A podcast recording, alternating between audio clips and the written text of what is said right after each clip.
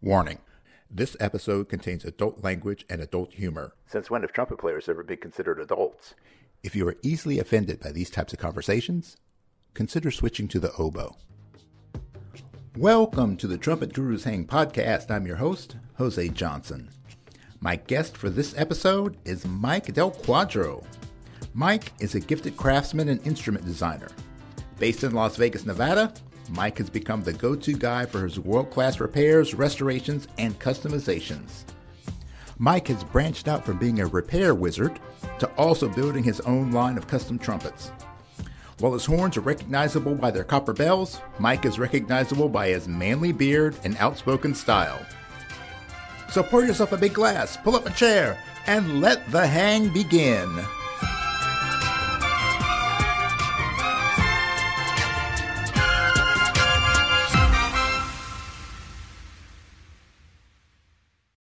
Welcome to the Trumpet Gurus Hang. This week, my guest is Mike Del Quadro. Mike, what's shaking? Hey, Jose, how are you doing? Uh, thanks for having me do this. Uh, it's not other than just working all alone here. There's not a ton going on, so it's it's it's fun to sit down and have some conversation with people. hey, well, yeah, I hear you, man. And and you know, by looking at your background, unless it's one of those uh, uh, you know fake Zoom backgrounds. No, you got you got some serious horns back there, bro. What's up? That, those two were just ones that I'm finishing. There's a couple more in the boxes there that I'm finishing. I like to do the horns. Uh, I like to just build a handful at a time. So uh, five is for me like five is more that I can handle all at once. So I'll bend like five bells and then just start the, the next five horns from those. So these are the first two of the five, and the other three are still in the boxes. So these horns, if not for COVID, I think these horns would have been done probably six weeks ago. Oh man! but it's just every, everybody's schedules just got messed up a little bit. So I'm behind a little bit, but I got a lot of repairs done in the meantime. Yeah, yeah. I mean, I, I uh, right after this this uh, stuff kind of went sideways, I uh, talked to uh, Chris Cromer and you know, Chris was you know. Uh, Chris was saying how you know he had to definitely kind of uh, scale back on his repair work, you know, uh, because you know people aren't wanting to come in, and you know he had to move stuff back to his house. So I mean, how how's that hit you? I mean, have you uh, experienced any kind of decline in your business because of COVID? Um, I, am sure that I'm sure that I have to some degree. I'm very fortunate in the respect of uh, I'm a home based business. Uh, it's hard to tell that like I'm in a small building that's behind my house. So, you know, you could shut businesses down, but like I, I just got to walk out my back door right into here. I mean, like this is still technically my house. This is my backyard. So I never really had to shut my shop down. Uh, I didn't really take in customers for a while, but a lot of the repair stuff I do is I get a lot of mail order stuff. I get a lot of stuff from outside of Las Vegas. So I think I think some people maybe they started seeing a little bit of extra cash flow or something. Maybe they were getting extra unemployment, but I, I actually got a lot of work show up through the mail. I think some of it might have had to do with, hey, I'm finally off the road. Maybe you can do this thing. You know, yeah. uh, lot, lot of conversations like that that started. I mean, like the first couple of weeks of this, nobody was doing anything. But like once we started rolling in the middle of April, you know, either money burn a hole in their pockets, fortunate for me, or just all the downtime and hey, I always wanted to do this thing on my horn. So yeah. you know the you know, and with people not coming in as much, the blessing in disguise there was you know other than phone calls and emails and the occasional thing like this nobody was showing up here to stop me from work. So, you know, I, I, wasn't able to utilize all the time. You know, I'm not a machine. I still had some emotional issues with all the things going on, but you know, uh, I, I have plenty to keep me busy if I needed to distract.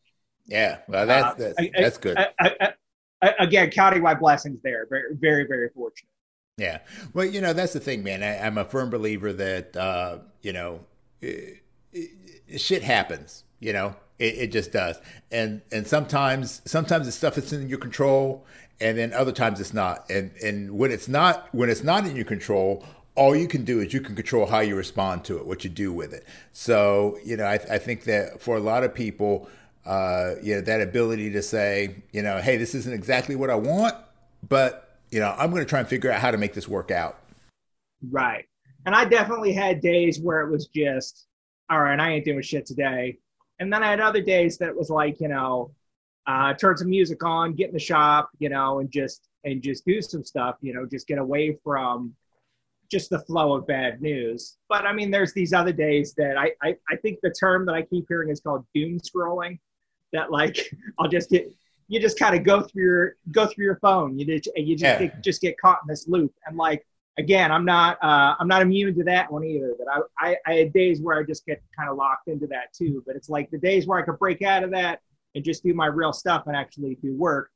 I'm, I'm again fortunate to have the work, but like yeah. as, as, long as I could keep that semblance of normal, you know, put some music on, listen to some podcasts, hear people talk about anything but COVID, you know, for just a minute, you know, and get yeah. some horns built. Like, and I'm, uh, uh, I think with these five that I'm doing, uh, let's see, these two here, these are the sixth and seventh I've gotten done during COVID. The eighth is right here next to me, and then the other two in the box uh, for for Ted. So it's like, uh, uh, uh, if good trumpets come out of this, if good trumpets come out of the downtime, at, at least there's some positivity there for if gigs ever come back.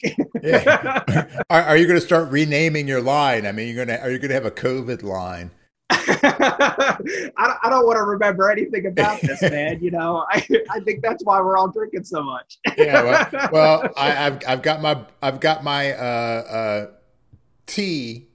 Yeah, I've uh, oh yeah, I've got my tea as well. Yeah, and this this is very social tea. It's it's it's actually spelled like bourbon, but yeah, yeah. Uh, but it's pronounced T. It's pronounced T. Sure, that's, right. Yeah, no, absolutely. That's what I understand that. No, uh, but I mean, I I have never had the opportunity to play one of your horns. I've seen your oh. horns. Oh. Yeah, I yeah. You, oh. You, yo, oh, oh, oh, oh. but uh, you know, I just I love the look of them. I love the because I used to play. Um, I used to play a Calicchio, um, uh, three what's that three six ultra. So it was the copper bell uh, with the the you know the it was like it was basically the Freddie Hubbard horn, but with the, you know the copper bell.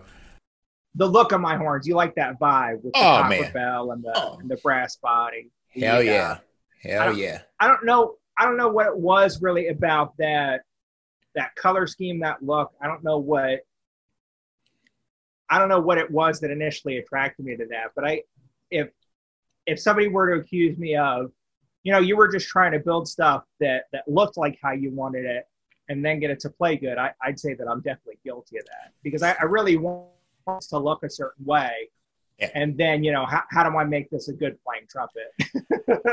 Probably I mean, not the best way to go about it, but you know. honestly, dude, I mean that, that's the way I roll because I'm not a great player, so I just make sure I got a good looking gear. So yeah, yeah, there you go. Look, look good, play good. You know exactly. Yeah, that, that's why I, I, roll with a titanium bell, raw brass, you know, raw. I got you. Titanium bell, you know. But I, yeah, I like I like that look. But I mean, what's kind of motivated you? I mean, you've got you've got a number of uh, of different horns that you designed, and I've heard nothing but great stuff about your horns. Like I said, I've never played them, but you know, the people that I know and whose opinions I trust have just had nothing but glowing reviews about your work. So I mean, what what is it that you do? What's what's the Del Quadro magic? um, uh, I don't know. Like I, in, in, the beginning, I just really wanted to build horns that that could do a lot, that could cover a lot of the bases. Um, you know, at the end of the day, we're just building tools to make your job better, uh, make your make your job easier. So you know, if I could do, if I could build one that would do everything, then great. And that's always been the goal. Is that you know, with everything that I've designed, that I designed initially, it was how many different styles of music can this play? How few horns can a player own? Uh, and then as I progressed, I did things that I felt like were more suited for specific stuff. But uh, specifically, that was always the goal: is that uh, not is this a good legit horn or jazz horn or something, but is this good, a good trumpet playing trumpet? Uh, yeah. You know, I mean, I don't know. with the other aspect, like you know, I don't know if if there is something that I would consider any degree of, of magic, if you want to call it that or anything like that, is I, I try to listen to the fuckers playing the horns. You know, like if somebody is playing the horn and they say, Hey, I don't like this thing about it, then I try to change that thing about it instead of tell them that the player is the problem. And right. a lot of times, a lot of manufacturers you talk to, I don't know, the more you get into, I'm, I'm, I'm sorry, not a lot of, I mean, there are some specific manufacturers that you talk to, they more want the player to conform to what they're building. Right. And at the end of the day, at the end of the day, I don't have to play it.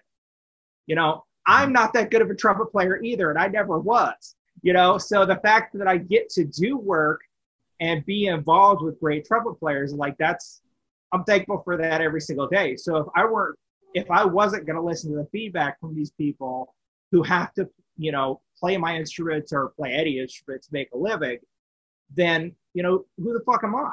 I mean, like that's you know, it's not yeah, it's yeah. not my job to say this is the right trumpet.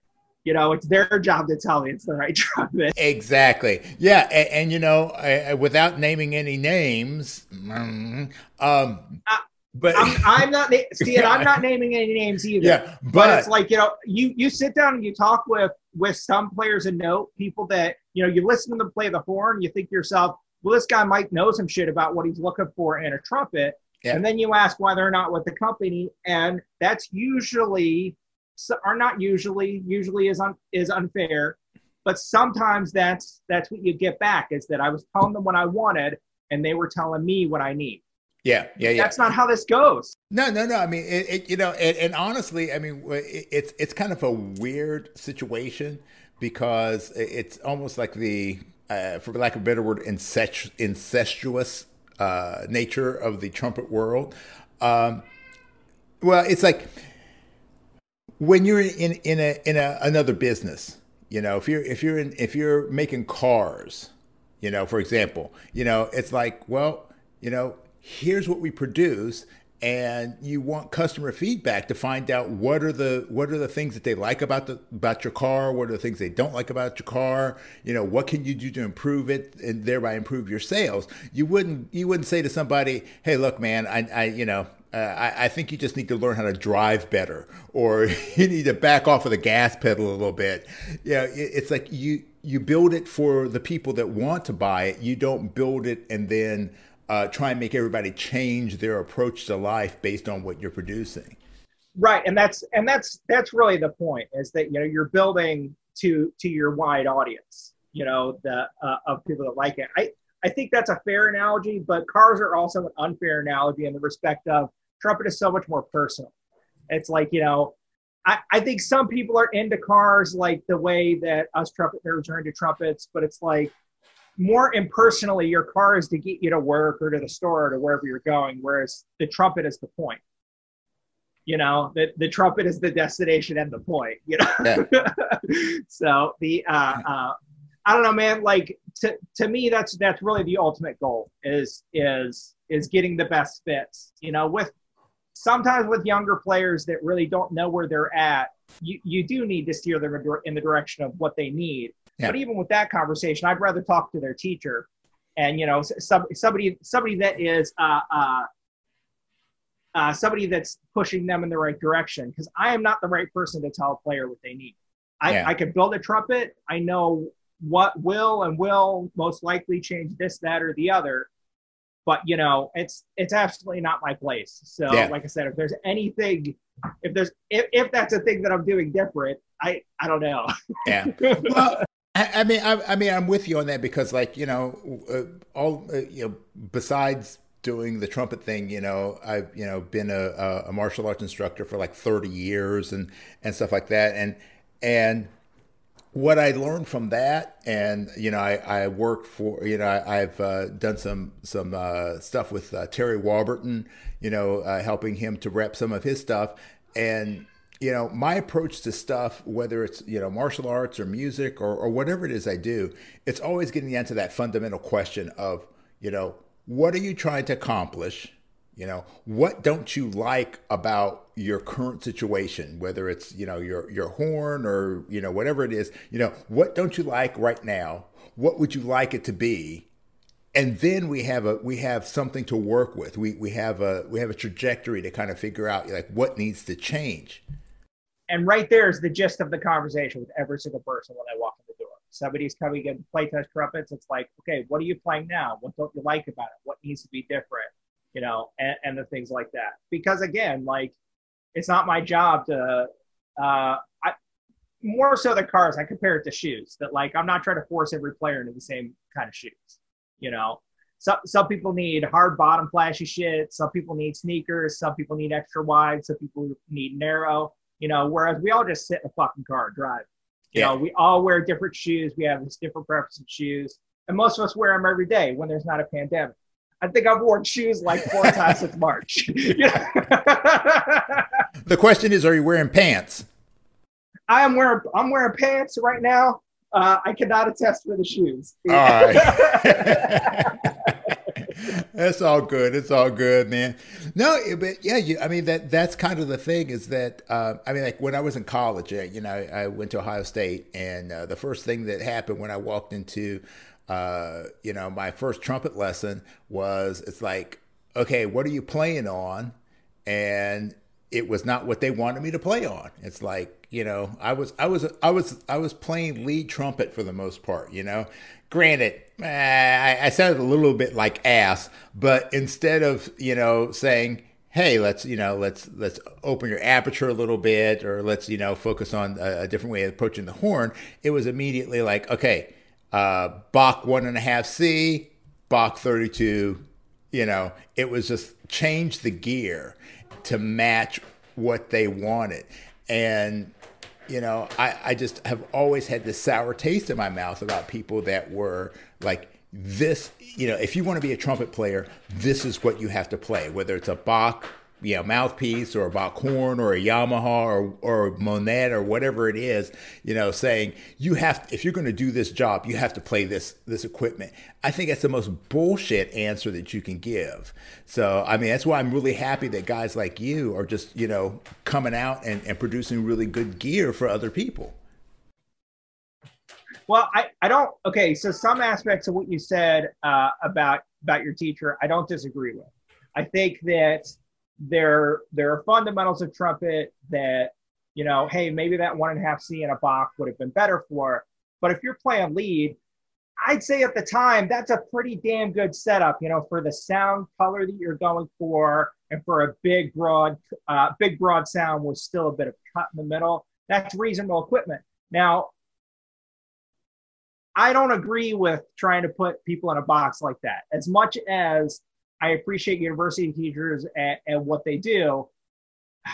There, there are those that there are those trumpet teachers in general that are that much more close-minded. There are high school band directors that will say things like everybody's got to play a three C, so everybody's tuning slides in the same spot or some shit like yeah. that, or for whatever whatever rationale they have. That it's like you know I'm looking at you, your chops look different than mine. I guarantee we play a different mouthpiece, and every single human being has different chops. Therefore, they make this wide scale of I don't know shoe sizes for your chops. Let's put it that way. So yeah. I went back to the you know the shoes thing with the trumpets.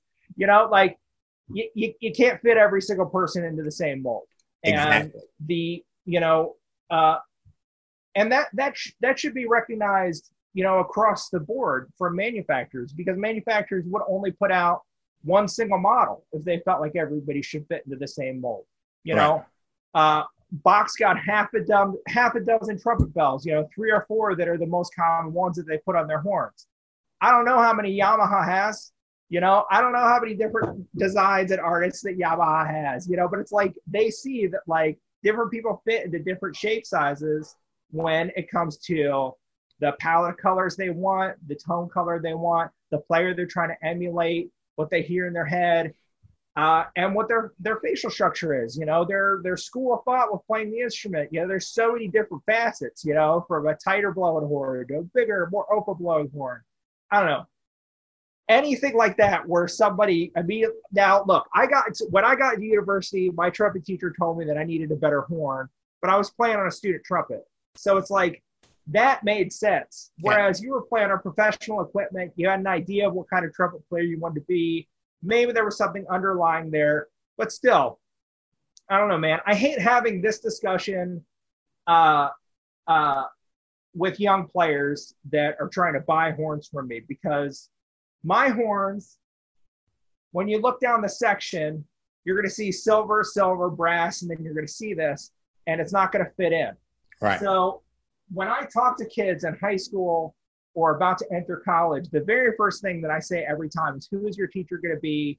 Can they help you pick a horn? Should we silver plate it so it looks normal? You know, the things like that. But it's like when it comes down to it, if you're playing on the best equipment that's making you sound the best and it's easiest for you to play, then it's probably right. Yeah. You know, and you know, I don't know what your struggles were, you know, after they were trying to switch your equipment or, you know, anything like that. But sometimes sometimes you got to break it to make it better, but sometimes you just break it. You Yeah, know? yeah. So, sometimes, sometimes you just make it worse, then they don't want to play the trumpet anymore. Yeah, uh, that was it, and there was a long, there was more to that story than just the equipment, but I, I, yeah, that's one of the reasons but no, why. I mean that's the, the fitting people in the horns. That's some of my favorite stuff. You know, Yeah. the uh, when when somebody shows up with a horn, even more so when they show up with a horn that they really love, and then they play, you know, uh, the five or six, you know, sometimes more horns that I'll set out in front of them. Then they find something they like more, or you know, or whatever. You know, it's I don't know. I, I miss this aspect of doing this work. yeah, Uh, I, I was Vegas is very touristy, or at least it was uh, very touristy. So people will come here to do this, you know, to do Vegas stuff, and then show up here for an afternoon. Uh, and I was getting to have a lot of nice conversation with people, and you know, uh, you know, yeah, it's all fun because they're playing my horns and stuff. But it's like, I don't know. I, I just kind of I really miss that aspect of this business. That's Yeah. that's all. I, I know that that will come back as things start to normalize, but it's fitting people with the horns, you know, and and and getting to know people as players through that process. I'm, uh, it's it's definitely my favorite part of this. That I'm, I, I, not to be negative, that shit'll come back. yeah, yeah, yeah. I mean, yeah, it's like you know, I miss going to the shows. You know, uh, you know, I I was so bummed out that ITG got canceled, and you know, uh, NTC. I was. I was uh, all set to go because it was like you know 30 minutes from my house, so I was going to be hanging out there. But uh, yeah, it, it's just it's it's the opportunity to sit there and to try stuff out and to talk to guys because you, you learn so much from that. ITG is my absolute favorite favorite week of the year. It's the only show that I go to. Um, there's NTC and uh, uh, I don't know a couple other little regional events and things like that. There's a couple other things that I've, I've planned to go to in the past, but I, I always go to ITG. And the six weeks getting ready for it really fucking suck. It's like it is the worst six weeks of the year because I'm not I'm never ahead of the game. I'm I've uh, I've had people work for me for short periods of time, but it's it's usually just me that's here, and it's it's just brutal getting ready for it. But it's like you have that week payoff of just hanging, talking shit, playing trumpets, seeing some seeing and hearing some of the best trumpet players in the world, and yeah, man, I was bummed for that whole week that was supposed to happen. You know, when the when Yeah. the schedule alarm went off, then I was like, oh, this is where I'm supposed to be this week. Fuck. Yeah, yeah, you know, but uh, yeah, it, it's it, in some ways though, you know, it's the you know how do you make the best of the situation? You know, we talked about that before, but uh, it's like you know, so I sometimes it becomes a given, you know, and it's like people going, oh yeah, I would like to go, but and they come up with a, litany of excuses of why they're not going to go because you know that it's always going to be there next year. Well, you know, now it's going to be like eh, well, maybe maybe I need to buy that plane ticket to Anaheim, you know. Yeah. now that one's that one's the drive for me. I've, I've, I've been looking forward to that one since I moved out here. That you know, I, I can leave the day it starts and just drive up there the day it starts. Sleep in my own bed the last night. It's, uh, yeah, you know, yeah. none of the, none of the other shows are a drive for me. Everything else is across the country. well, they need Yeah, to they uh, need to get an ITG down in Las Vegas, man. You know, I, I have brought it up with the organization before. Um, I don't know. We'll we'll see what our tourist industry does. Maybe it'll be a little cheaper for them in, in years to come. Yeah, I'm just saying, man. I think I think it'd be a good place to be. I mean, there's there's plenty of music, you know, things for people to do to go hang. There's plenty of music. There's uh there's great trumpet players here. Uh, the uh, and it's cheap to stay here. You know, there's yeah, you know, you know the weekday rates here can't be beat. You know, I think for most of the all right, I don't want any of this to sound down on ITG. I'm not trying to do that at all, but like the hotels tend to be a bit expensive. Whereas like you got weekday rates here, they're like 30, 40 bucks, you know, for a reasonable hotel. So yeah. like ITG Vegas could be a lot of fun, but I, I do, uh, uh, I do believe the organization when they say that they, they have looked into it. I, yeah. I can see how it would be expensive.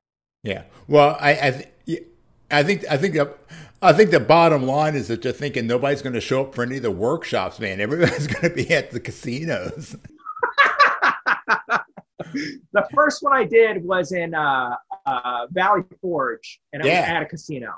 Mm-hmm. And yep, you know, I was there. It was the it was the first one I ever experienced. So I kind of thought, you know, the people I was seeing bloodshot eyes all day the next day, and buddies of mine saying, you know, they were at the crab table till, or whatever table till 4 a.m. and they switched over to coffee. And it's like, well, I thought this was just a regular ITG that people stay up all night and get nuts. It's like, no, it's just because it was a casino. uh, I I was I was up all night, but it wasn't at the casino, man. It it was the hang. It was the hang for sure. So I got you. I got you. Yeah, yeah, yeah. So I mean, you you're not originally from Vegas. You you were in uh in Wichita for a bit, right? No, no, no, no, no. Okay, I was in Wichita for a bit, yes, but I am from Bullhead City, Arizona. Bullhead City, Arizona is uh, it's about a 90 minute drive south from here. I live really far north in Las Vegas, so you know it's that far across town. Plus, it's about an hour drive from the edge of Vegas to Bullhead City. Bullhead City is a small town in Arizona that's right on the other side of the river from Laughlin. And a lot of times I bring up Laughlin, and depending on what musician I'm talking to, right away they're like, "I played there." It's it's just a little tiny gambling town at the edge of Nevada on the Colorado River. Right. So I grew up there, uh, went to college in Arizona, lived here briefly, and then moved to Wichita. And I moved to Wichita because I was trying to get I was trying to get education and doing repair. I had been doing repair a little bit. I uh, worked for somebody very briefly, uh, very briefly, and he retired, got into the business. It's he's a long story. Uh, uh but I worked for a music store in Vegas for really for about 18 months and then moved to Wichita because I found jobs that would pay me to learn more. So 12 years there, uh, 12 years there, uh, eight of which were working for different shops, uh, four of which were working uh, all on my own. And then I moved back here. Okay. Uh, yeah. Yeah. But I moved back here let's see. I, I think the tipping point, like kind of the thing for us moving back here is our kid was getting ready to start school and we wanted more. I, I've got a brother that lives here. My mom lives here. My dad still lives in Bullhead City, which, like I said, isn't very far. Uh, I've got cousins that live here. We just kind of wanted more of that family connection. You know, yeah. it's we yeah. we knew good people in Wichita, but none of them were family. Yeah, it, it's a big difference, man. Big difference. It's and it is such a big, you know, my, my brother's got a daughter that is uh, two months to the day younger than my daughter. So the same age. He's got a son that's two years younger. And we'd see these kids every six months. And especially as they're growing up, that's a different kid every time you see them. So yeah. just, you know, and the more people I talked to, it seemed like there was trumpet going on, but not a lot of somebody to take those trumpets to. Mm-hmm. So it seemed like maybe if I came to Vegas, I could do some stuff here. I also thought about thought about it in the respect of everybody comes to Vegas. Yeah. You know, pe- people come through this city. Like I said, it's cheap to come here. It's cheap to stay here. So as as word seemed to get around, uh, I started seeing more touristy people just, you know, out of the blue. Hey, I'm in town for a, a pipe tobacco convention. Literally, there was this yeah. guy in town for a pipe tobacco convention that came by to play trumpet. you know, but that's that's Vegas. That's how it works here. You know, everybody's coming here for something. Yeah, well, you know, there's always the uh, what the uh, porn industry has their uh, big awards ceremonies there, and uh, I, so I hear. I yeah, so I, I hear. I don't. I, I don't know. I, I don't know. I, don't know. I don't know. I don't know. Yeah, I have a friend. Every, yeah, and that's why ITG made so much sense here because so many conventions do happen here. Yeah, that it's like you name it, and they usually have their convention here. You know, yeah. unfortunately, we missed a lot of that season this year because of uh, current conditions. But mm-hmm. as that stuff comes back, those conventions will come back here. It's it's yeah. it's too much fun. Yeah, absolutely. Yeah, actually, when uh, back in back in my the heydays of my martial arts uh, career, uh, actually was the head of one of the national organizations, and we helped, we moved our uh, national championships to Las Vegas one year. There you go. it was there you go. Oh, great time. Great time. Yeah, it was. I bet. Yeah, uh, I uh, for, uh, unfortunately I I, uh, I retired two years later, so I never got a chance to get back there. But yeah, that was I mean the food and uh yeah I was able to. I went into uh, went to the old town and uh, caught uh, Lon Bronson's band back there. Oh yeah, yeah, yeah. Oh man. Whew. See, one of the guys who plays with him, one of his horns is back there. the uh, I don't know if he plays with them all the time, uh, but you know that's that's that's one of those bands that you know who's available to play with. Yeah, you know, yeah. That's there's there's a couple of those. I mean, uh, uh, before we got on this, we mentioned Santa Fe and Fat City horns a little bit. It's like they have they have the however many horns it is. Sorry guys, I you know six horns. Six six is a four. Sorry. Anyway, they have the regular ones that they use, but they sub out too. I mean that that you know yeah with any band like that, it's gonna rotate just a little bit. You know. Yeah. So yeah, uh, uh, Tom DeLibero. Yeah, one of his yeah. horns are back there. Yeah, yeah, uh, yeah. When I when I caught when I caught Lon's band, Tom was on the band, and uh, oh, there, there you go. Yeah, man, they did the MacArthur Park, and he just like crushed it. Yeah, he's that's what he does, man. The guy's a fucking killer player. oh man. yeah, I was like, shit, what's that? But yeah, yeah you know, I mean, if yeah. you ever if you ever hear somebody say some bullshit about there's no real trumpet players in Vegas, just tell them that story because you know even though Tom is an amazing player, he's just there's there's like four or five guys named Tom that are great players that live in this city. You know, like there's yeah. Vegas is full of great players. Yeah, know, a- absolutely. Yeah, I mean, I know that the music scene kind of changed. I mean, it changed everywhere. You know, as, as people went more to you know to tracks and stuff like that, but I mean, it's it's nice to know that there's still some solid live music going on there, and it seems like it, it actually with some of the shows that are going on, like uh, you know, just recently was was talking to Danny Falcone, and you know, Danny was telling me about uh, Lady Gaga show, and I I had no idea that she was doing a, a residency in Vegas, let alone that it was a jazz based thing, and you know, it, it's nice. I mean, to, that was that was a neat thing that came here. Uh, unfortunately, over the time that I've been here, I've watched more shows closed than open. Uh, you know, when I first got here, it seemed like it seemed to me like everybody was working.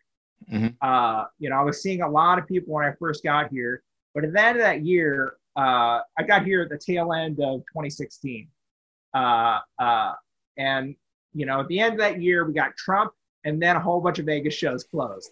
Now, I'm not saying I'm not saying that the two are connected. I'm not saying but you know, there were a couple of bigger shows that that closed toward the end of that year. And it was neat when this Lady Gaga residency happened because it's like, wow, you know, she's hiring local musicians, fantastic. You know, hopefully more stuff like this starts to happen. I mean, Vegas kind of goes in these things, you know, that like a bunch of shit's going on, then nothing's going on. And the hope is as we pull out of this shitstorm that you know hopefully some of that entertainment comes back you know musicians got to go back to work you yeah. know the uh, uh, i think there is something about vegas that at least for me when somebody brings up vegas i do think of music right away it's like you think of gambling you think of music that the, the two aren't really separated yeah. You know, it's very at least in my head it's very interconnected Maybe it's because I'm a musician. I, I, I don't know. But like to me, the two definitely go together. And like uh, uh, tracks aren't the same damn thing. Yeah. You know, I, Yeah. I, I know in those shows when they do that stuff, I know the audience knows something is missing. They just don't know what it is. Yeah. You know, but we know. Oh yeah. We know. Yeah, there's there's been all of this change in terms of live music and production, and I know that that definitely affects your business coming in. But and, politics, music, it's a crazy world. But uh, you know, I, you, how old are you, Mike? uh, uh, 42. 42. Okay, you're still a young buck. Okay, so I mean, I, uh, as 41, somebody, 41, not 42, 41. uh, as somebody, so, somebody, somebody who who you know can remember uh, the '60s and stuff like that, and, and you know, definitely some of the older guys, you know, who who uh, who went through you know, earlier in the '50s and stuff like that, '40s. Um, you know, it, it seems like for a long time, uh, musicians have has started to play it safe, you know, and kind of you know basically keeping your shit to yourself, you know, keeping your opinions to yourself, not trying to piss off anybody. Uh, but if I mean, if you look back in the old days, I mean, some of the most outspoken people in terms of social issues were musicians. You know, because they're, they're the people, they uh, especially like black musicians. You know, they were the ones that were going into the country clubs and, and, and places like that and playing a gig and not being able to be, be fed there. You know, they were the ones living, you know, living that reality. And they were very outspoken about it. And now we're starting to see with all the stuff that's going on, uh, you know, with the social uh, injustice, Black Lives Matters, things like that. Uh, we're starting to see uh, more people speak up, not just black musicians, but a lot of, uh, you know, a lot of white musicians are speaking up. A lot of people in the industry are speaking up and saying, "Yeah, man, you know, this is this is bullshit, basically." Um, and I know you've been fairly outspoken uh, in terms of your stance on stuff. I mean, what what do you see the role of uh, you know, not just the average citizen, but what do you see the role of somebody who has a level of a platform? You know, whether you be a, uh, you know, a top tier musician or you be somebody, you know, that that has has some level of an impact uh, socially. Uh, what do you see our, our responsibility of, of speaking up against injustices being? When you need mealtime inspiration, it's worth shopping Kroger, where you'll find over 30,000 mouthwatering choices that excite your inner foodie. And no matter what tasty choice you make, you'll enjoy our everyday low prices, plus extra ways to save, like digital coupons worth over $600 each week. You can also save up to $1 off per gallon at the pump with fuel points. More savings and more inspiring flavors make shopping Kroger worth it every time. Kroger, fresh for everyone. Fuel restrictions apply. Um, wow. Uh, first off, uh, I think with a big issue like this, uh, if you don't if you don't pick a side of the road to be on, you're gonna get run over. Uh, I, I I feel like we're past the time of of people to keep their shit to themselves. Uh, and I think what you experienced uh, at a time that you're saying that you don't really remember very well, you know, was just that. That it's like, you know, enough's enough. You know, we can't keep this shit to ourselves anymore. Um, honestly speaking, uh, I'm really, you know, I'm speaking my mind with some different stuff, but I'm really doing my best to just stay the fuck out of the way. You know, the uh, I, I'm in no position to tell somebody else how, how, how to fight for their rights. I've never been in a position in my entire life, and I'm not sure that I will be as a privileged white man. I'm not sure that I'll ever be in a position where I have to go to court or or uh, uh, uh, be at a class action lawsuit or something to prove that I have equal rights or that I'm a human being or or any shit like that. You know, um, uh, I'm seeing what's going on, and it's it's disheartening. It's disheartening that uh, people are very be very simple. Is that you know we want police to stop beating us up and killing us, so they're just getting beat up and killed. you know, you know, like so. What what do you want? You know, if what what's your end goal? That you know people are marching and protesting against police brutality, that you're going to just fight it back with more brutality. So what's your end goal? you know, to never fucking listen and just think, oh, we'll beat the protest out of you. You know, I, I think when you see that going on, you can't keep your mouth shut. You know, if you've got something to say about it, one way or the other, if if seeing somebody, uh, uh, for lack of a better way of putting it, lynched, you know, if if you don't have an, an emotional reaction to that, then who are you?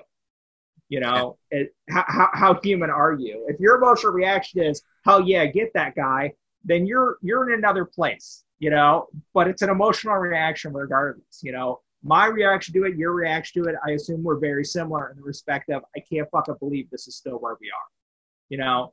But the fact that this is still where we are, again, it's not my it's not my place to tell anybody what they should and shouldn't be doing. You know, I'm going to do my best to listen, and when I see something that's not right, I'm I'm definitely without question going to say something about it. Yeah. yeah. The uh, you know, the uh, uh, what is what does this look like compared to what you saw that you don't remember? From, oh. from the 60s. uh, honestly, man, um, in some ways, it's better. In many ways, it's much worse.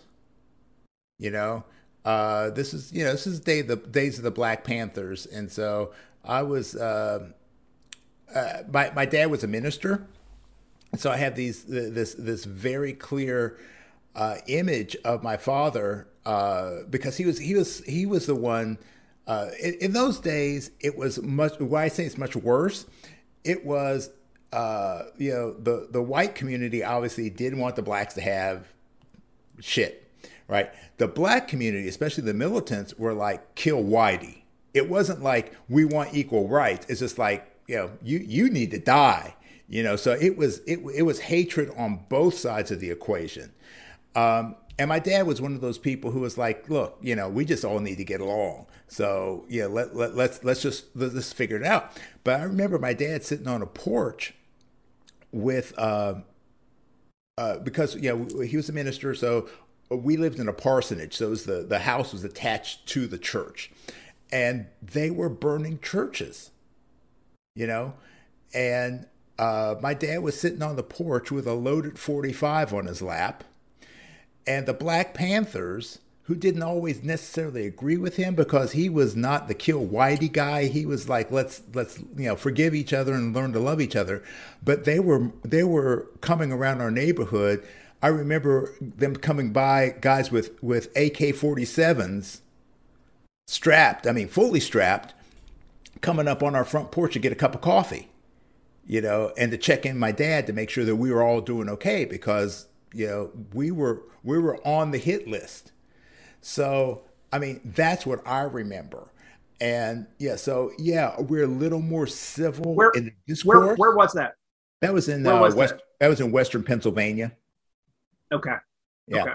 Yeah. So we're a little more civil in the discourse, but not that much. You know, you would think that after all the shit that happened, that we would be in a better place, but we're not.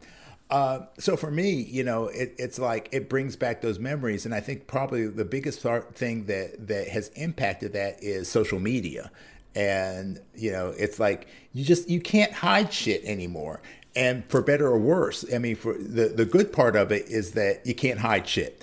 Uh, yeah, the bad part about it is that you just get inundated with stuff, and it gets there's so many people that are spinning information, and you just don't know what to believe anymore, and just everybody's just like freaking out.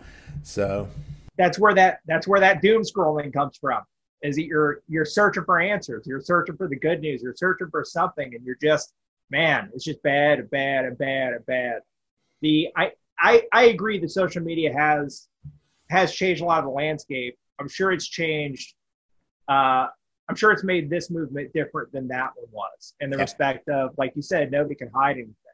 You know, you see at some of these protests that, you know, depending on how you want to look at it, it sure seems like it sure seems like police are stoking riots in some situations. And then you see you see cell phone video of them turning off uh, TV cameras. You know, here in Las Vegas, there were a bunch of uh, uh, legal observers, and they were wearing T-shirts that said they were legal observers. They were lawyers and people that people that work for the legal system. They got arrested first. It's like, well, what the fuck is that? You know, these people aren't rioting, they are protesting. There's a big fucking difference. Yeah. But if you're going to treat them like rioters, what the fuck do you expect them to do? Exactly. You know, the so like I said, it's I don't like seeing unrest because I want what your dad wanted. You know, I want equality. You Yeah. know, I see uh, I live in a cul-de-sac that when we moved in, it was a little bit different than it is now. Like we're we're the only white family in the cul-de-sac. You know, so I see all of my neighbors are different, but we're still equal. Like I don't not see that this is a black couple here and there's a Hispanic couple here. I don't not see that shit. I see that we're all different. You know, uh, shit. Where was I going with that? Damn it! Fucking train of thought. no, Off I, the rails. I hate. I, I hate the unrest. I really hate the unrest. You know, I I want us to get along, but the more that we peel this onion back, we see we see why we can't just stop. You know, Yeah. it's like, oh, everything's cool now because it's not. The more we peel it back, we see how, how not cool it is, yeah. how unfair, how unfair this is structurally. That it's Yeah. this isn't a flaw. This is by design. You Yeah. know, and you know, I don't know. So like I said, it's I, I'm gonna use my voice where I can. Uh, but for the most part, it's probably my job to just shut the fuck up and listen. You know, the but I'm I'm listening and looking for these people coming from a position of leadership. You know, these people actually saying this is what this movement wants. Or, you know, for some of these political leaders to actually get their thumbs out of their asses and do something. You know, the I feel like the appropriate thing, especially for somebody who wrote the fucking art of the deal, the appropriate thing might have been Make a I don't know, deal. Oh, go to go yeah, make a deal. Go to the fucking negotiating table. That's what you do, right? But no, no, man, let's get some rubber bullets and pepper spray and we'll solve this problem that way. That's not a negotiation. That's not that's not the art of the deal. You know, the instead you're gonna label them terrorists because Yeah. we don't negotiate with terrorists. Yeah. You know, so you don't have to negotiate. I thought that was a superpower. Only I could solve this. but no, man, I hate I hate seeing it, but I I understand it. I understand it. I I understand why it's going on. Uh, I don't understand why we're still here. You know, I don't understand why we're still this ignorant.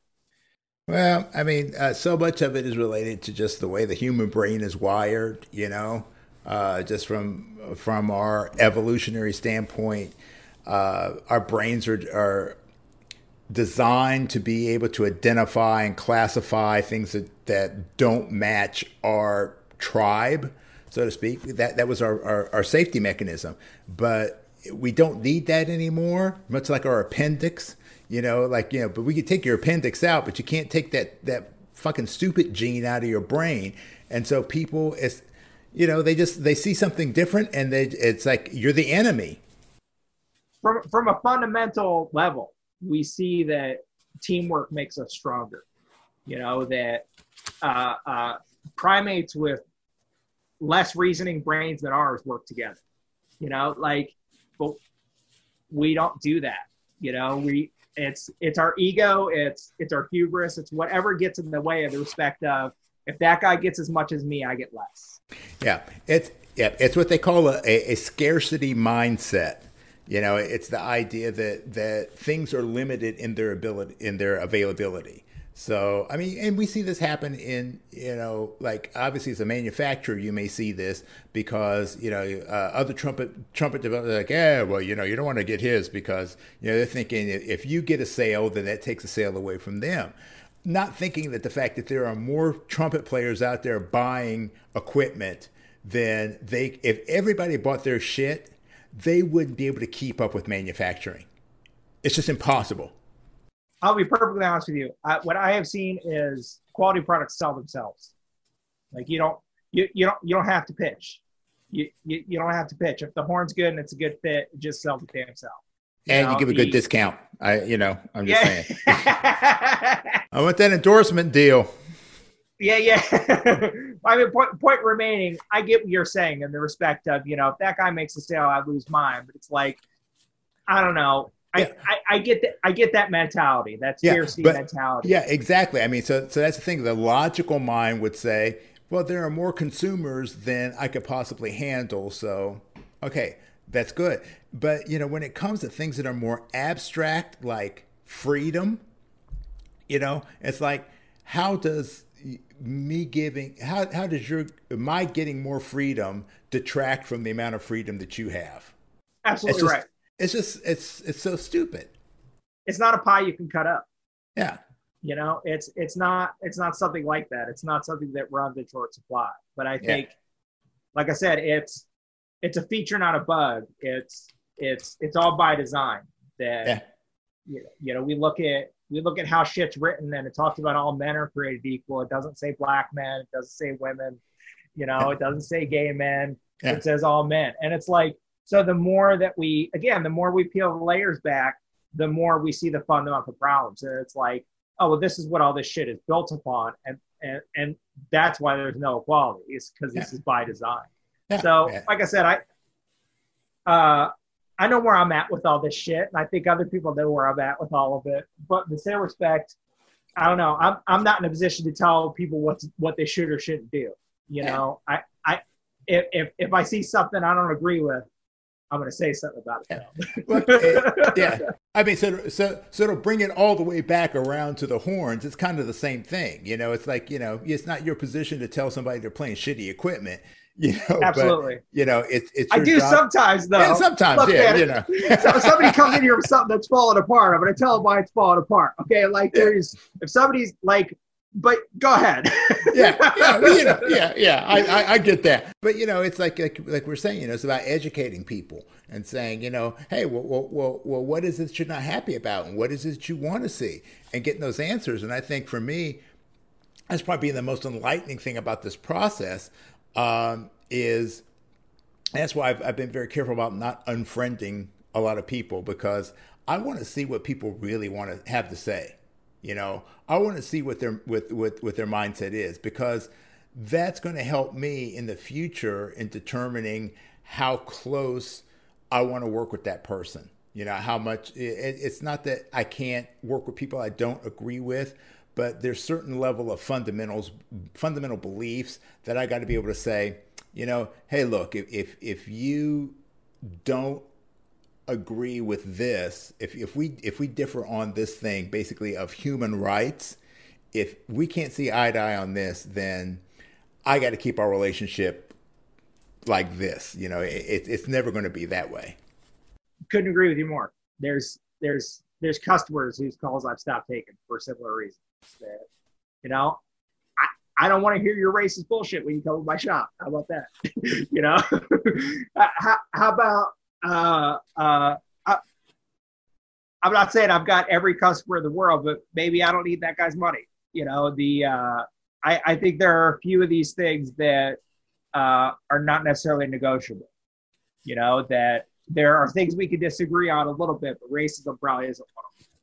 You know, so yeah, I, I I get what you're saying there. The uh, um,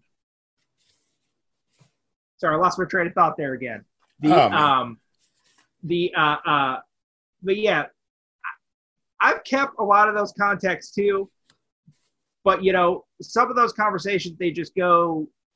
You, you see where it goes. That it's like there's no explaining anything here. It's this person is set in their beliefs, and every time somebody expresses their opinion, they're going to tell them they're going to regurgitate their Fox News bullshit, and you know they're they're they're already convinced of. They already absolutely know.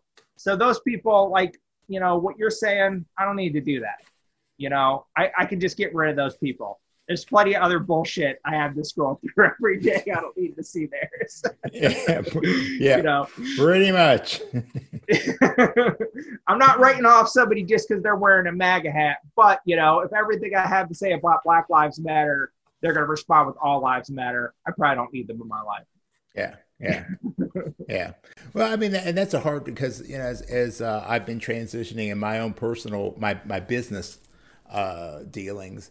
Uh, you know, in the past, it was always about like trying to please as many people as possible, and then I started to find out, no, man, it's just niche it down, man. Just just find find very very specific clientele that you're you're aiming at because you're never going to make everybody happy. And like the saying, you know, if you try to make everybody happy, you end up making nobody happy.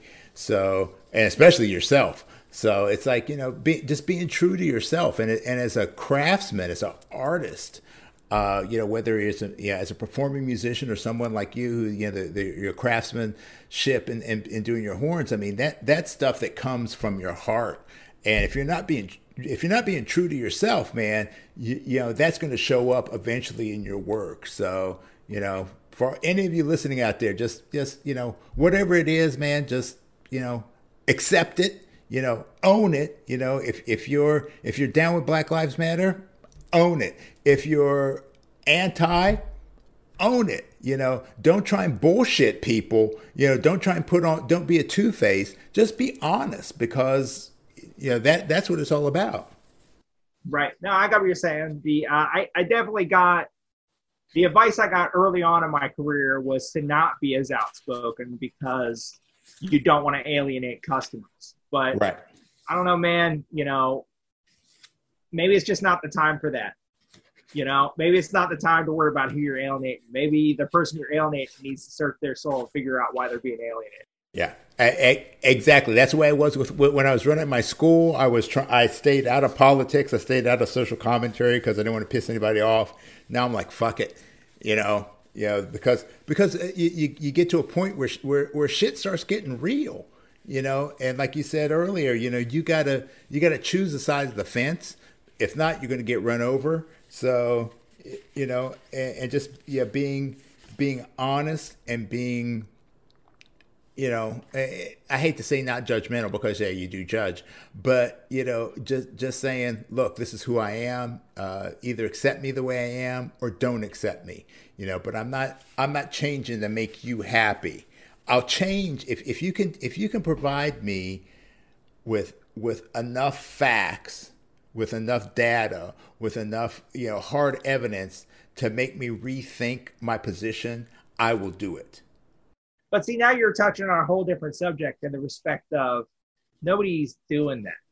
Yeah. Nobody's trying to have that conversation. I mean, like, I've watched conversation between two people who all but agree with each other just fighting because it's like, it's not, they already know. You know, they're already set in their belief of this, that, or the other. That, you know, you you come from this conversation already upset you know, for one reason or the other. You know, right. that too too many of the conversations are starting with name calling. You know, I I don't know how many times I've been called a libtard. I don't, you know, the uh, uh, but nobody is having discussions. You know, nobody is uh, saying, you know, I'm sorry you have that perspective. Did you think about it this way? It's just right. a no, you're a fucking idiot, and you know, you know, go MAGA, blah blah blah.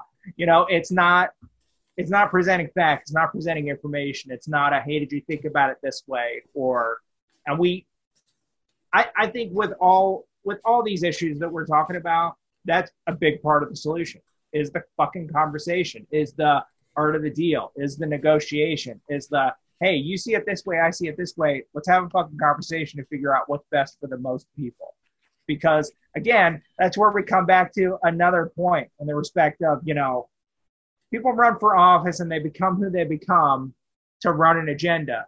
And they think about what's best for their constituents, you know, for their own agenda, for their beliefs, you know, for this, that, or the other. Whereas they're not thinking about, you know, hey, this will be good for 70% of people. You know, this won't just be good for my beliefs and what I want to happen. This will be good for 70% of people, or better yet, 80% of people, or what have you. You know, what's good for the most people. You know, that's, uh, uh, uh, but that will require too much discussion. That will require too much. I think the big stumbling block is the concession of admitting you're wrong. Yeah. Yeah. You know, that to, I, I assume you as much as me that most of the people you're talking to are trumpet players. You know, we have this weird stigma of uh, of large ego and so on and so forth. And it's like too many of these discussions are, you know, if somebody just took a beat, it's like, wow, I never really thought about it that way. as opposed to fuck you, you're wrong. Like it just Yeah. there's you know, Yeah. like there is there is no harm or foul in being wrong. Yeah, you don't. You you do not fucking play upstream. It's you Yeah, know, you know, but it's like that that? works for him, so it's right. You know, it's like, but I I don't know. You know, if if people need to be willing to fail, people Yeah. need to be willing to admit that they're wrong. If people, if I wasn't willing to fail, I wouldn't I wouldn't have put one trumpet together, let alone a whole bunch. You Absolutely. know, like, and I don't know. When you were a kid and you were learning to play the trumpet, all of us sucked at it for a long time until we got good. You know, Uh, it's like because we're willing to fail and fail and fail, and we weren't afraid of it. And same thing, I'm sure, with martial arts. You fail and fail and fail. All of a sudden, you break this board and do splits or whatever bullshit you guys do. but it's like it's that it's that willingness to admit you're wrong. That that willingness to to change your idea based on new information. That's like yeah, we're just we're just so fucking far past that right now. Yeah. And you know, I don't know. It somehow that's that's leached its way into everything, you know, all the way down to hey, if you wear a mask, you might not spread a fucking disease. Like it just, you know, every, every single thing. Oh, you don't know what you're talking about. yeah. You know, I already know. Fuck you. I got this. You know, just admit you're wrong. It makes things so much easier. Yeah. Well, you know, I, I think uh, societally, one of the things, is, yeah, one, one of the things that I try to do that I don't think we do as society is I try very hard when someone doesn't agree with me, I try to find where we do agree because the points that we that we see eye to eye, that that gives me a basis to work on. Yeah. So I can I can take that point and I can say, okay, we, we agree on this. Now let's start looking at at the other factors, and as opposed to trying to go from the from the the divergent points, the most divergent points, because you know if you're if you're at complete opposite ends of the spectrum, and that's where you start, you're not getting anywhere. You know, so let's let's let's come to a point where we can all agree, and if we can find that point, then we have we have hope. But if we can't find that point, then yeah, we're fucked basically. So And it's Yeah. like I mean, you're you're t- you're talking about meeting people at their level.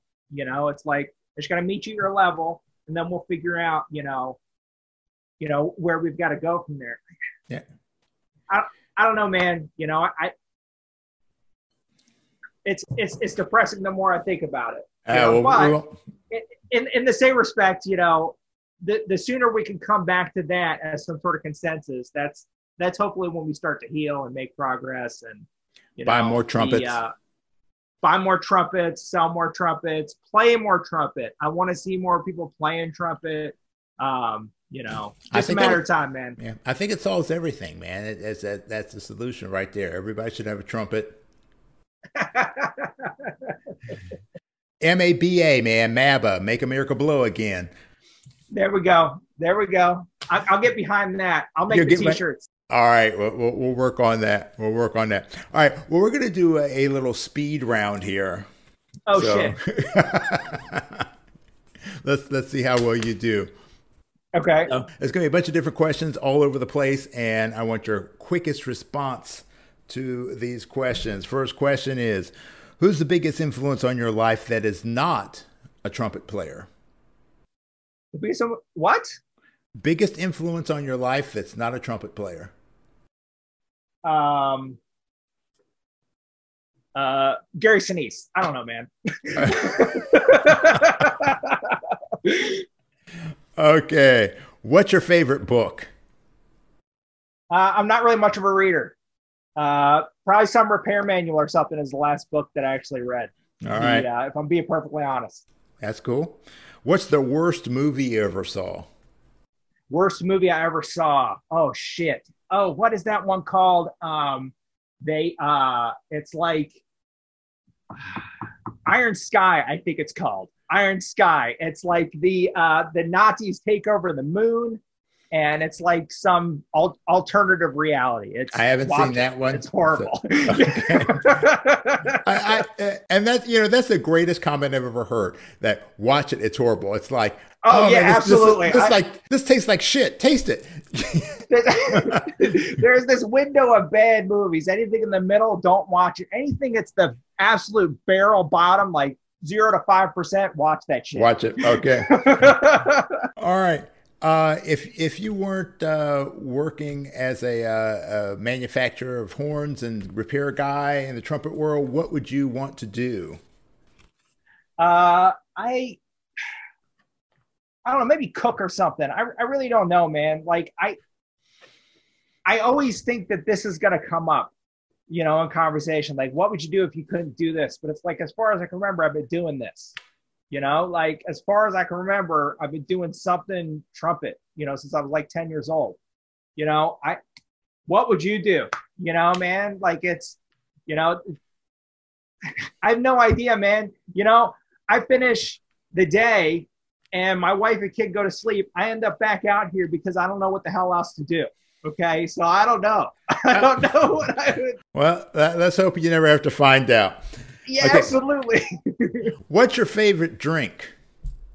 Favorite drink? Uh, probably coffee or water. You know, that's that's all day. You know. Got to get it. Keep yourself. I'm bored, man. Sorry. ca- caffeinated and hydrated. I mean, it's, absolutely it's thing. All right, so you could have a dinner party, and you can invite any three living people to this party. Who would they be? I can't do this in a speed round. Come on, man. Um, let's see. Uh, uh, God. Uh, uh, any three people? Any three people living.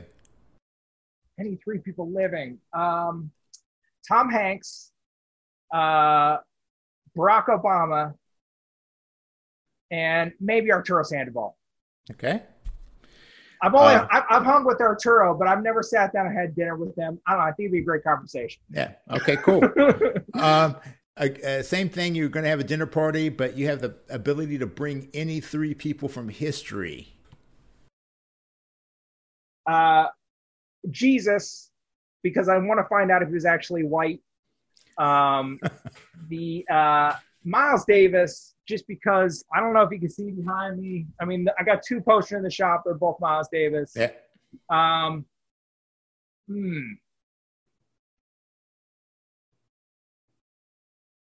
I'm drawing a blank on a third. Um, those two are the most important. Oh, maybe Bill Chase. Bill Chase. Yeah, Bill Chase. I'll, I'll okay. just say Bill Chase. All right. Okay. Good one. All right. Lacquer plated or raw? Uh, raw. Raw dog all day. All right. Uh, what's your favorite quote? My favorite quote? Oh, um, hmm. Oh, I know it. I'm try- trying to word it. Um, it's something about um, don't judge people because you don't know what they're going through. It's uh, everybody's fighting a different battle. You don't know what they're going through. Close enough. Uh, what's yeah, your yeah. what's your greatest fear? Uh, heights, absolutely. Uh, right. I, I can't I can't get on the eighth rung of ladder. All right. You could only have one superpower. What would it be? Uh, uh, to have heat-proof hands. That would be very handy. Uh, either for making horns or considering the fact you're probably going to hell. Uh, so.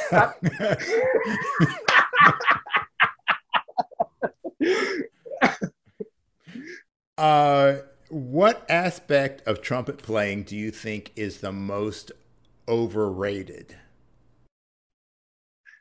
Oh man, people are gonna hate me for saying this. High notes. You're not alone in that man, because the guys that can do the high notes really, really, really well can do every fucking other thing really, really, really well. So it's like, you know, it's it's a measure of a great trumpet player, sure, but it's to me, it's absolutely not the be all to end all. They're they're amazing trumpet players who who who can't play above high C. Yeah. Okay. What do you think the most underrated aspect is? Uh, beauty of tone. I, I, hate to say it, but you know, it's yeah, beauty of tone. Uh, unfortunately, there are too many other aspects that we focus on as as trumpet geeks. Yeah. All right. Um, you have the ability to go back in time and you're going to meet your younger self. What one piece of advice would you give your younger self about music?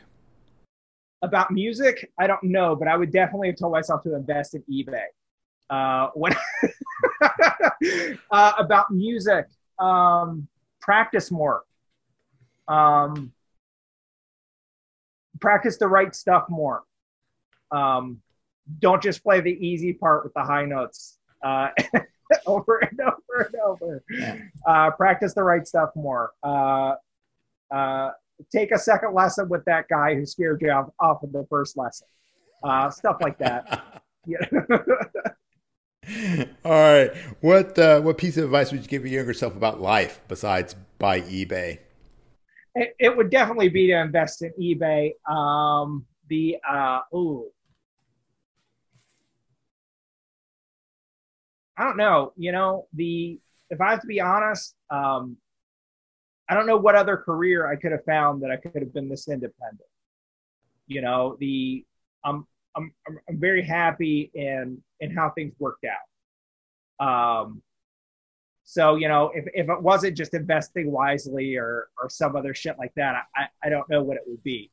You know, the um, hey, uh, uh, don't make the wrong don't turn the wrong way on that street or you're going to get arrested. Like, yeah. you know, st- stuff like that, you know, stupid, stupid shit that I did growing up. I'm sure I would have prevented myself from, but like actual, like grand scheme things, you know, other than smart investments, I'm happy with this career. You know, the, mm-hmm. I, th- I think at some point in time I wanted to be a trumpet player, but it, I don't think even that would have afforded me this independence. Well, it's all good. All right, final question. Um, What's the legacy that you want to leave? You're you're tough, man. The um the legacy I want to leave, man. I don't know. I don't know. I uh uh I I want to do honest work. I want to put out honest products, and you know I I, I wouldn't want anybody to have any idea different you know? So i, I would assume my legacy I, I would want something along those lines that you know did good business was honest had a lot of integrity and made good products. Like it's you know uh, I, I wouldn't want anybody to think my end goal was to try and get rich doing this. Because anybody trying to get rich doing this out of their fucking mind. Um, but still i mean like the, the, the, the point is always the things that I was talking about is finding the best fit and, you know, making sure people are happy with what they get and that it's what they were looking for. You know, if, yeah. if anything, you know, something along those lines that, yeah. you know, I didn't bullshit people and I make good stuff. Hey, uh, you can't ask for a lot more than that, man. So, Hey, so Mike, thanks a lot for hanging with me today. And uh, you know, if people want to find out more about uh, your Del Quadro trumpets and your other services, where should they go? Uh, I'm pretty easy to find. Uh, you can go to my website, uh, which is, I was going to grab something with it written on it, but it's dqscustomshop.com. Or you can find me on Facebook. Um, I'm usually lurking around there a little bit. Uh, messenger is easy to contact me, email, you know, whatever, whatever's most convenient for, for you. You know, it's, uh, uh, we're all interconnected through all this social activity. I'm very easy to find. all right. Well, you know, um, like I like I said, man, you know, I, I, I, have not had the pleasure of playing your horns. I hope to to get a chance to do that next time I see you. But uh, everything I've heard from people who have, uh, you know, whether it be players or other manufacturers, is that you're you know you're doing some amazing stuff. So uh, if you get a chance to play any of Mike's horns, I highly recommend it because I can certainly say, without a shadow of doubt, that he does put his heart and soul into his work. So yeah, he's a legit dude, and he's got a legit beard. So you you, you got to respect him. So thank you. I, am I'm glad the I'm glad the heart I put into the work shines through. I, I really uh, appreciate that. Yeah, yeah, it does, man. It does. All right, man. So Again, thank you very much for those of you who joined us today. Thank you again, and uh, make sure you that you like us, sub- subscribe, and all that good stuff. Catch us on the next episode. And as always, peace and slide grease. We are out. Hey, thank you so much for hanging with us today. This podcast is all about creating connection through our mutual love for the trumpet life. I hope that you learned a few things about today's guest and had some laughs along the way. Don't forget to give us a review. We love those five star ratings. And please share this podcast with your friends. We want to see our hang grow for show. Have a suggestion for a future topic or a guest? Hit me up at thetrumpetgurus at gmail.com. Our opening theme was written and performed by Lexi Signor, and all other music comes courtesy of The Greatest Funeral Ever. So, in the words of W.C. Handy, life is like a trumpet. If you don't put anything into it, you don't get anything out. So go out there and let your trumpet sound. And I'll see you at the next hang.